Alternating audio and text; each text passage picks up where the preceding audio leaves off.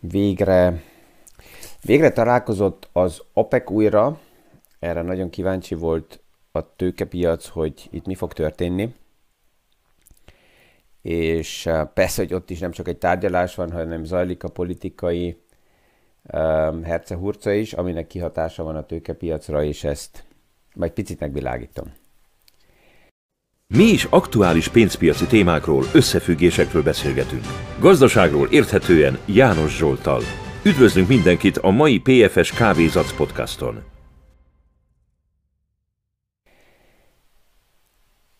Um, ez lesz ma a téma is, általában olyan um, pár perccel, 8 óra után pénteken a Trendefemmel beszélgetünk, és nagy valószínűséggel ma reggel ott is így az OPEC meeting témája lesz lényeges.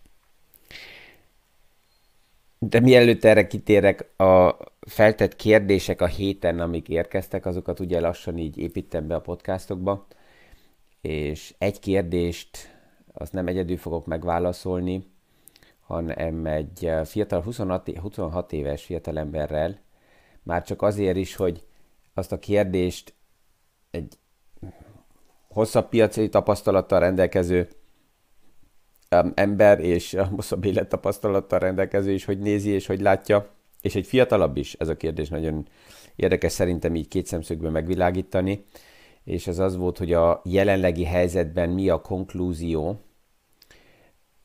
annak, aki 15-20-25 évre gondolkozva szeretne tőkét félretenni a gyermekeinek a, a nyugdíjra, hogy, hogy tehát mi a konklúzió az aktuális eseményekből, és ezt, ezt majd hétfőn reggel fogom megvilágítani Andrással.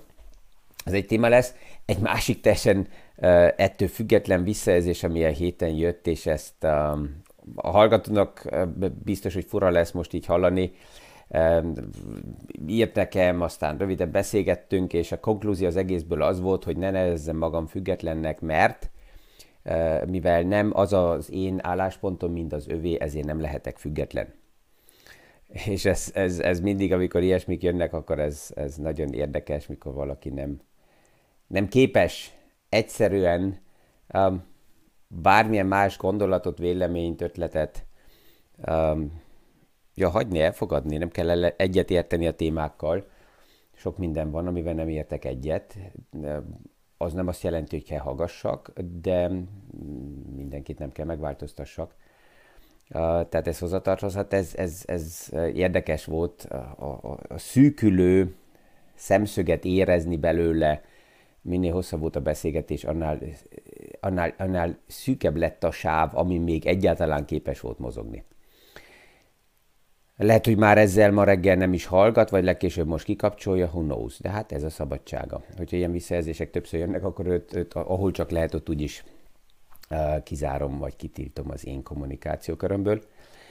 Um, aztán a kötvény téma az, ami lehet, hogy ma még be fog épülni, mert itt um, a kötvényekkel kapcsolatos kérdés, hogy mit tegyen egy olyan befektető ügyfél, aki eddig nagy rész kötvényekbe parkolta a pénzét, és, és hogy neki, neki mit lehet mondani, és mik a veszélyek, és erről egy picit lehet, hogy még az időbe belefér fogunk beszélgetni. A válasz így összefüggésben van azzal a podcasttal, amikor a toxikus idősebb generáció tipjeiről beszélgettem, és egy aktuális esemény jött az asztalomra pont ehhez. Tehát látjuk, alapjában azt lehetne mondani, hogy az egész hétvégén Végig beszélgethetnénk egészen hétfő reggelig, annyi minden van, de hát a lényeget kiszűrjük belőle. Az OPEC tárgyalásban az volt, ami, amit, amit legalábbis én kihallottam és figyeltem, és ez lényeges a tőkepiacnak, hogy az egyik fontos döntés, hogy az OPEC Plus hosszabb idő után, eddig ezt Oroszország főleg blokkálta, megemelte, eldöntötte, hogy megemelik a napi plusz kitermelést az alap kitermelési szinthez, még pluszba megemelik a kitermelés 430 ezer uh, barrelről 600 ezer fölé. Ez főleg a Saudi oldalról indult el. Itt az látható, hogy Joe Biden és uh, Saudi-Arábia uh, erősebben uh, kommunikálnak. Joe Biden már többször erre hajtott, hogy legyen magasabb kitermelés, ami remélhetőleg az olajárát tudja lefele vinni, a benzinárat, ez ugye fontos Joe Bidennek, mert azt tudjuk, hogy Amerikában választásokat, főleg a benzinkúton vesztik vagy nyerik, és um, ez, ez lényeges lépés volt. Ezzel még a tegnap hivatalosan nem lett kijelentve az, hogy Oroszország az OPEC pluszból kikerül, de de facto uh, kikerült, mert a döntés megtörtént nélkülük. Főleg az is a, lényeges volt, ami kiszivárgott, hogy um, nem is teljesített Oroszország már egy ideje még azt a szükséges napi kitermelést sem, ami ugye az OPEC megegyezésben fix rész kellene legyen, tehát itt kötelezik magukat országok, hogy egy bizonyos mennyiséget ki is termelnek, és csak áprilisban 1,3 millió barrel kevesebbet termelt Oroszország ki, mint ami kellett volna, és ez azt jelenti ugye, hogy ezzel kevesebb a kínálat a piacokon, kevesebb a kínálat, de megvan a kereslet, az hajtja felfelé az árakat, és azt tudjuk az aktuális párhuzamos forgatókönyvekből, hogy, az, hogy Putinnak ez érdeke, hogy az olajára fenn legyen, mert ezzel tudja finanszírozni a támadását. Tehát ez, ez egy lényeges lépés volt. A kérdés az volt a piacon, hogy fog-e esetleg ki lesz jelentve azonnal Oroszországnak a kizárása az OPEC pluszból. Ez nem történt meg. De több, több a diplomata is, és aki az OPEC körbe benne van, az jelezte, hogy véleménye szerint már kín van Oroszország, mert a döntések megtörténnek. Teljesen nélküle. És ezt, ezt több témában fogjuk látni, hogy mindenütt, ahol blokkált uh, Oroszország, és alapjában ugye saját érdekekből blokkál saját maga elleni lépéseket, ott egyszerűen meg, megtörténnek a lépések, hogy kizárják is. Tehát itt ez példa is lehet egy pár más blokkálónak. Um, a Kína oldaláról um, a döntő jelenség, és ez egyik kérdés, ez ugye az, hogy mikor tud Kína fordulni. Hát Kína akkor tud fordulni, hogyha a kínai kormány nem csak beszél, hanem lépéseket is megtesz. Az idén a kínai kormány eddig főleg verbális intervenciókkal próbálta a piacot egy picit itt-ott stimulálni, anélkül, hogy pénzt kelljen kézbe vegye. Ez ott nem működik annyira jól, mint vagy Amerikában, vagy az Európai Központi Bank oldaláról, ezért a piacok azt várják el, hogy tényleg konkrét lépések is legyenek. Ami most a legkonkrétabb, ez is vicces Európára tekintve, hogy a kínai kormány utasítást adott a bankoknak, hogy adjanak egyszerűbben és több hitelt ki ingatlan finanszírozásra. És vicces, hogy ilyen a kormány, és azt mondja, hogy oké, okay, akkor én eldöntöttem, hogy adjatok több hitelt a piacnak. Ez eh, nekünk uh, egy kicsit fura lépés, de meglátjuk, hogy ez sikerül-e. És a nyitásokkal a, tegnap is megjelentek számok, hogy új Covid fertőzés, fertőzések nincsenek, és ez jó hír, ha bár ugye ez mindig kritikus, mert ez a statisztika is, ami a tegnap nyilvánosságra jött, ez a kínai kormánynak a statisztikája, és ez, ez mindig vicces, mikor jön a kínai kormány egy statisztikás, hogy én vagyok a kínai kormány, megbízhattok bennem, mert minden igaz, amit én mondok. Aha. Tehát minden esetre azt jelzik, hogy nincsen Covid, ezért indulhat a normalizálás, és helyre tudnak állni a beszállítási láncok a piacokon. Ami ma a legfontosabb lesz, ez, ez az, a, az a kérdés, amivel egy jó ideje már itt foglalkozunk ebbe a körbe, hogy a munka a munkahely piacnak a számait hogy fogja feldolgozni a tőkepiac. Ma ki fognak jönni azok a számok, amelyek azt mutatják, hogy májusban mennyi új munkahely jött létre Amerikába. 325 ezer az elvárt, jó lenne, ha kevesebb lenne. Tehát a tőkepiac most azt akarja látni, és ez vicces, ellenkező, kép teljesen. Egy évvel ezelőtt, amikor kijöttek a számok, akkor a piac mindig arra figyelt, hogy mennyi új munkahelyet sikerült a gazdaságnak gyártani, és ott nagyságrendileg 800 ezer és 1 millió között mozottunk havonta. És amikor jöttek a számok, hogy 1 millió új munkahely jött létre, akkor ünnepelt a piac, mert mondta, hogy oké, nagyon erős a gazdaság, és fellendületbe vagyunk.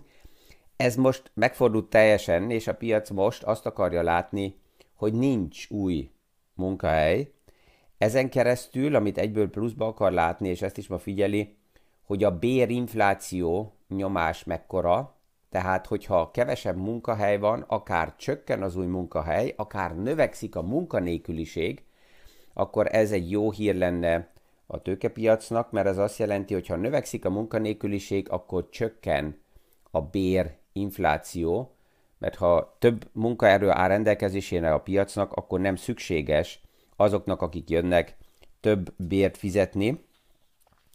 És, és ez, ez, ez ugye a fő kérdés, hogy ezt a, amikor kijönnek a számok, akkor ebből a hírből mit fog csinálni a tőkepiac, hogyha kevesebb munkaerő jön létre, akkor ugye párhuzamosan ez abba az irányba is jó hír, hogy akkor nem annyira dinamikus a gazdaság, ha magasabb a munkanélküliség, akkor remélhetőleg lehűl egy kicsit a kereslet, ha a kereslet lehűl, akkor nem annyira dinamikus az árnövekedés, és a központi banknak nem kell radikálisabb lépéseket megtenni, mint amit már eddig megtett. Tehát ez, ez, ez az, ami főleg ma a piacokat és így a hétvégén fogja foglalkoztatni. Ez, ez ugye, ugye mind, mind Amerika és Európának milyen a helyzete. Európában ezt többször már megbeszéltük, hogy itt az infláció kialakulása más.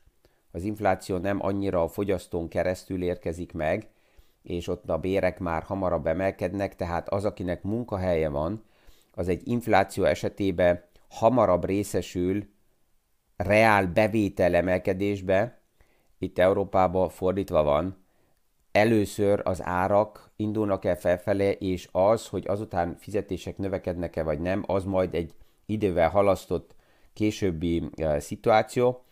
Persze, hogy vannak olyan iparágak itt is, ahol pont ez a szakmunkás probléma jelenik meg, hogyha nincs munkaerő, akkor ott esetleg már hamarabb kell a cégek az árakat emeljék, a béreket emeljék, hogy egyáltalán valakit mm, kapjanak. A fogyasztó, hogyha csak megint az amerikai piacot nézzük, a fogyasztó egyelőre még nem vette vissza magát. Ezt honnan lehet látni? Vízának a számai is a tegnap kijöttek, és májusban azt lehetett látni, hogy a, a hitelkártyával a vásárlások azok ugyanolyan szinten mennek tovább, mint eddig is. A különbség csak az, hogy nem online, hanem fizikálisan a vár, város, a, tehát a, az üzletekbe, tehát az emberek újra kimennek otthonról. Ez nem meglepetés, tehát ezt, ezt ugye um, láttuk, hogy az opening után nagyon sokan kiszerettek volna újra menni. És ebből a következő téma, ami főleg most, itt Ausztriában is ma reggel jöttek a hírek, hogy wow, mekkora az infláció, um, ezek az aktuális hírek, ez a hétvégén biztos, hogy nagyon sok embert fog foglalkoztatni, mert hát a hétvégén van idő ezeket a híreket olvasni, hónap eleje, megjelennek a májusi számok, tehát itt a hétvégén a, a nagy újságokat és hírcsatornákat, ezeket mind lehet kukába csúsztatni. A. Rémhírekkel jönnek, B. Nem néznek keresztül az aktuális számokon, ami már részben látható, és megjelent egy olyan, ezért ez, a, ez a, az aktuális számokon keresztül nézni, hogy miért érdemes, megjelent egy olyan kimutatás is, amelyik már előrejelzésként azt mutatja, hogy az infláció nagy valószínűséggel a következő hónapokban csökkenni fog. Ez egy olyan statisztikai kimutatás, visszamegy 2000-ig, amit Macrobonds állít össze, nagyon jó elemző, és ő a, a CPI, tehát az inflációt, a, a, a fogyasztó infláció kosárnak a fejlődését teszi összehasonlításba az úgynevezett maginflációval, a PCA, a infláció, ami azt mutatja, hogy ez a maginfláció, ebből sok minden ki van véve, ami rövid, rövid költséget jelent, ez főleg az élelmiszer, az energiaszektor, ami ugye elkötik az emberek, de ennek nincsen tartós hatása, és ebbe a, a maginflációba, a, a PCA-be azok vannak benne, ami közép-hosszú távú um, szolgáltatások, költségek, tehát az, ami, ami megvan, és, és ennek az ár um, változása nem csak egyszer-kétszer érinti az embereket, hanem hosszú távra is. Na most ez az arány nagyon erősen összeomlott. Azt lehet látni, hogy a rövid infláció az magas szintre ugrott az amerikai szektorban, akár 8-9 százalék szintjére, de a maginflációnak ez a közép-hosszú távú költségeinek az indexe ez nagyon erősen összeomlott, akár azt látjuk, hogy ez ilyen 2009-es szinten van, és ez általában egy előre szaladó indikátor. Tehát azt mutatja, hogy mennyire, tehát azt mutatja, hogy mi fog jönni a jövőbe. Ugye az, infl- az inflációknál és nagyon sok számnál, ami így a kezünkbe kerül, mindig azt kell megnézzük, hogy ez milyen szám. Ez egy olyan szám, ami a múltat mutatja, vagy egy olyan szám, ami a jövőbeli elvárást mutatja. És a jövőbeli elvárás az nagyon sok esetben fontosabb, többek között a jövő beli, jövőbe tekintett elvárást figyelik a központi bankok is, egy európai központi bank is, amikor az, elvár, az infláció elvárásról beszél, hogy a jövőre tekintve az infláció elvárás átlag ilyen 2,5% körül mozog, akkor az nem az, ami májusban volt, hanem az előretekintés, és ez gazdaságilag azért fontosabb, mert a fogyasztók is, a, a, az iparág is, a, a vállalatok is nem a múlt inflációja miatt hoznak döntéseket, hanem az előretekintő, az elvár infláció miatt. És az inflációval kapcsolatosan ez alapjában még a jó hír, hogy a nagy tömegnek az infláció elvárása előre tekintve nem ez a magas, amit most látunk. Még nem. Ezen kell dolgozzanak ugye a központi bankok, hogy ez az infláció elvárás ne szivárogjon be a fejekbe, hogy ez magas, mert akkor az a fogyasztás oldaláról rosszabb lehet, hanem, hanem fogadják, oké, okay, elfogadjuk azt, hogy milyen volt az infláció egy hónappal ezelőtt, de az előre tekintésben az infláció elvárás az maradjon, amennyiben lehet alacsonyabb. Ja, és itt a, ugye mondtam eleinte, hogy a, a kötvényekről fogok egy picit beszélni, hogy mit lehet javasolni egy olyan ügyfélnek, aki eddig kötvényeken keresztül építette a portfólióját.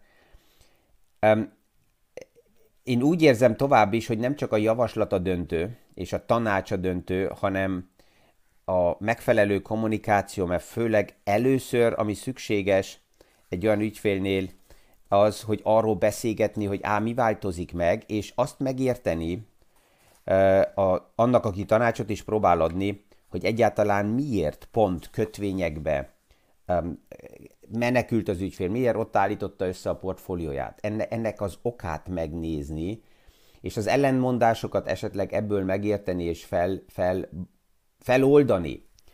Mert hogyha csak az van, hogy a kötvényekbe a régi romantikus időkből magasabb kamatokat lehetett elérni 7-8-9 százalékos szinteken, és csak a kamat az, ami, ami elég volt eddig annak az ügyfélnek, akkor um, itt persze, hogy a, a kamat jelentőségéről és az ehhez között kockázatról szükséges beszélgetni. Azért is mondtam eleinte azt, hogy egy, a, a toxikus idősebb generáció tipjére térek vissza ennél a kötvénykérdésnél, mert sajnos egy fiatalabb ügyfélnél nem sikerült így az elmúlt körülbelül másfél-két évben mikor portfólió összeállításokról beszélgettünk, olyan, olyan közel kommunikálni, elég, elég rövid az együttműködésünk, hogy bizonyos témákat ő magának megértsen, és itt a, a szülő és a nagyszülők beszólása most aktuálisan azt látjuk, hogy nem jó irányba vezette őt, mert egy osztalékot fizető portfóliót állítottunk össze, és azt tudjuk, hogy az osztalékot fizető value cégek például 2020-ban amikor megvolt a pandémia összeomlás, akkor nem egyből, mind a technológiai szektor elkezdtek szárnyalni és mentek felfele, hanem 2020-ban elég hosszú ideig csak úgy lassan cammogtak, ez az osztalékfizető szektor 2020-at olyan maximum olyan 2-3 százalékos osztalék